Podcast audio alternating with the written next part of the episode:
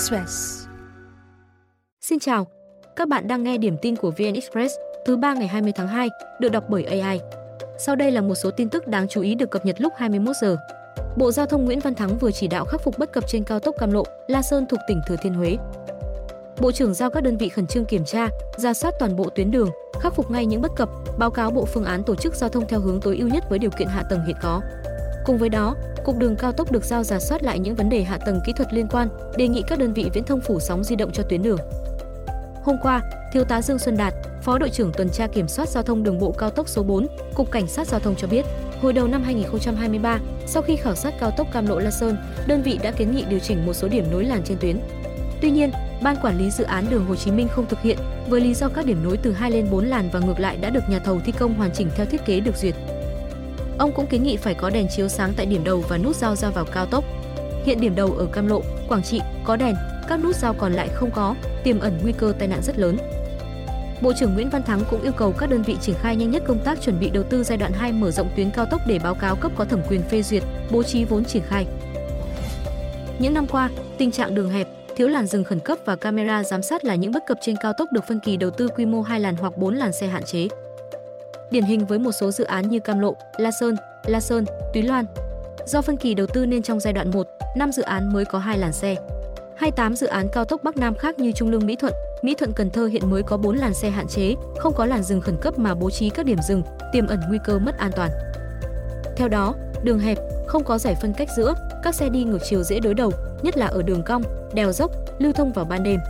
Ngoài ra, một số dự án khác do do đường nhỏ, tốc độ tối đa chỉ 60 km/h nên các xe tải, xe container thường đi chậm khoảng 50 km/h.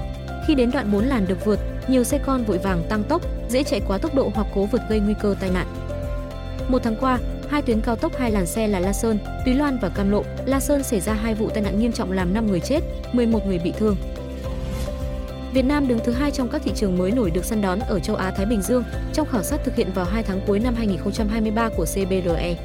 Theo đó, vị trí này chỉ xếp sau Ấn Độ và vượt mặt Thái Lan.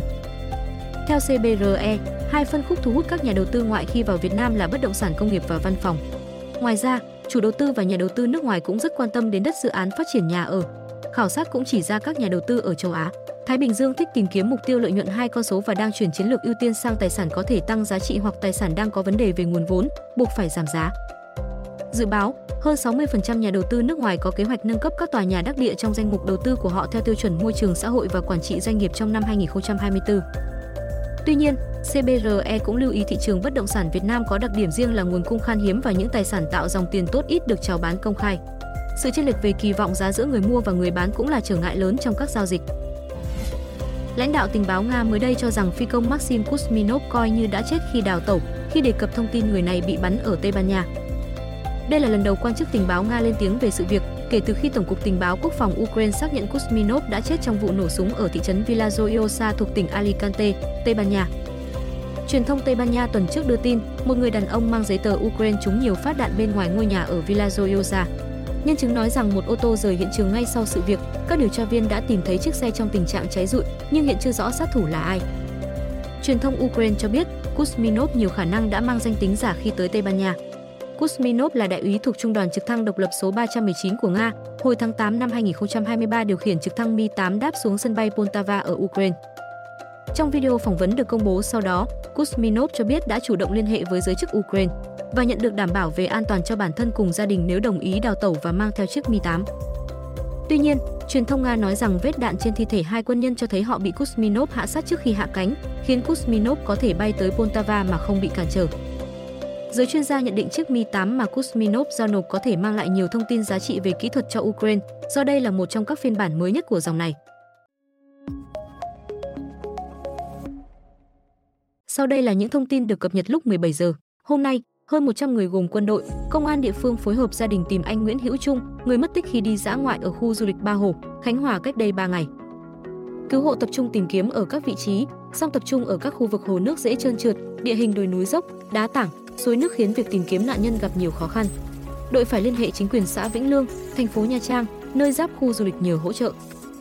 Ba ngày trước, anh Trung và 6 người thân là người địa phương đi dã ngoại ở khu du lịch Ba Hồ. Khi đến bãi Tò Te, mọi người dừng lại nghỉ ngơi, thanh niên tiếp tục đi. Sau chừng 15 phút, không nhìn thấy anh Trung và mất liên lạc, gia đình đã báo cho ban quản lý khu du lịch. Theo người thân, nam thanh niên có tiền sử bệnh tâm thần. Lúc mất tích, anh Trung đeo kính cận, mặc áo màu xanh lá, mang ba lô xanh dương. Đám cháy rừng ở vườn quốc gia Hoàng Liên hơn một ngày đêm chưa được dập tắt, lan rộng 25 ha, nhà chức trách phải huy động gần 840 chữa cháy. Trong đó, 640 người trực tiếp tham gia chữa cháy, đồng thời thành lập tổ chỉ huy tiền phương do một phó giám đốc Sở Nông nghiệp và Phát triển nông thôn tỉnh Lào Cai làm tổ trưởng. Theo lãnh đạo vườn quốc gia Hoàng Liên, vụ cháy bùng phát từ 13 giờ 40 phút hôm qua với diện tích khoảng 25 ha gồm rừng nghèo, cỏ tranh, lau lách và thảm thực bì. Hiện, do đám cháy ở độ cao 1.900m so với mực nước biển lẫn gió lớn liên tục nên việc chữa cháy gặp nhiều khó khăn. Đến trưa nay, lực lượng chức năng đã tiếp cận chân đám cháy còn lại và triển khai các biện pháp dập lửa. Thống kê sơ bộ, diện tích cháy khoảng 25 ha, gồm rừng nghèo, cỏ tranh, lau lách và thảm thực bì. Cơ quan chức năng chưa đánh giá được mức độ thiệt hại và nguyên nhân gây cháy. Tính đến sáng nay, một ngày sau vía thần tài, các thương hiệu thu hẹp trên lệch giá mua bán vàng miếng xuống 2,2 triệu đồng thay vì 3 triệu như hôm qua. Cụ thể, tới 11 giờ, chiều mua vào được SJC nâng thêm 700.000 đồng mỗi lượng so với hôm qua, lên 75,7 triệu đồng. Trong khi đó, chiều bán ra giảm nhẹ 300.000 đồng đầu ngày, sau đó ngang với cuối ngày hôm qua.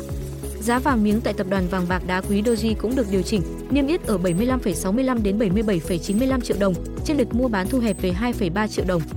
Vàng nhẫn và nữ trang 24K sáng nay cũng được các thương hiệu giảm 200.000 đồng mỗi lượng so với hôm qua. Hôm qua là một ngày bận rộn với các nhà vàng. Lượng khách đầu sáng không nhộn nhịp nhưng sau đó ngày càng đổ về nhiều, đặc biệt là khung giờ chiều tối. Số lượng tiêu thụ vẫn vượt dự báo đối với một số nhà vàng. Theo số liệu vừa được Ngân hàng Nhà nước công bố, đến cuối tháng 1, tín dụng toàn hệ thống ngân hàng giảm 0,6% so với cuối năm 2023. Diễn biến này có phần ngược chiều với con số tăng trưởng tín dụng tăng mạnh trong tháng 12 năm trước, cũng như quyết tâm đẩy nhanh tín dụng của cơ quan điều hành ngay từ đầu năm nay. Phó Thống đốc Ngân hàng Nhà nước Đào Minh Tú nhận xét, tín dụng giảm trong tháng 1 là tình trạng chung những năm gần đây. Nguyên nhân đầu tiên là tính chất quy luật của thị trường. Giai đoạn đầu năm tín dụng thường không tăng, doanh nghiệp hạn chế vay nợ đầu năm mới. Ngoài ra, một phần nguyên nhân đến từ khó khăn chung của nền kinh tế, khả năng hấp thụ vốn, nhất là vay tiêu dùng đang gặp khó. Ông Tú cho biết, Ngân hàng Nhà nước đã phân bổ room tín dụng toàn bộ ngay từ đầu năm, rất rộng rãi. Tín dụng giảm trong tháng 1 không phải do cơ chế chính sách. Hệ thống tín hiệu giao thông ở 16 giao lộ cửa ngõ Tân Sơn Nhất vừa được đề xuất thay mới, kết nối trung tâm điều hành để linh hoạt điều tiết dòng xe, kinh phí 14,5 tỷ đồng.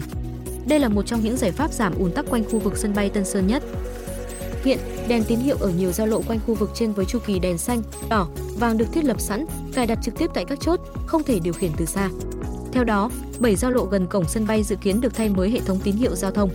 Trên đường Trường Trinh dẫn vào khu vực trên, 7 chốt đèn tín hiệu cũng được thay thế.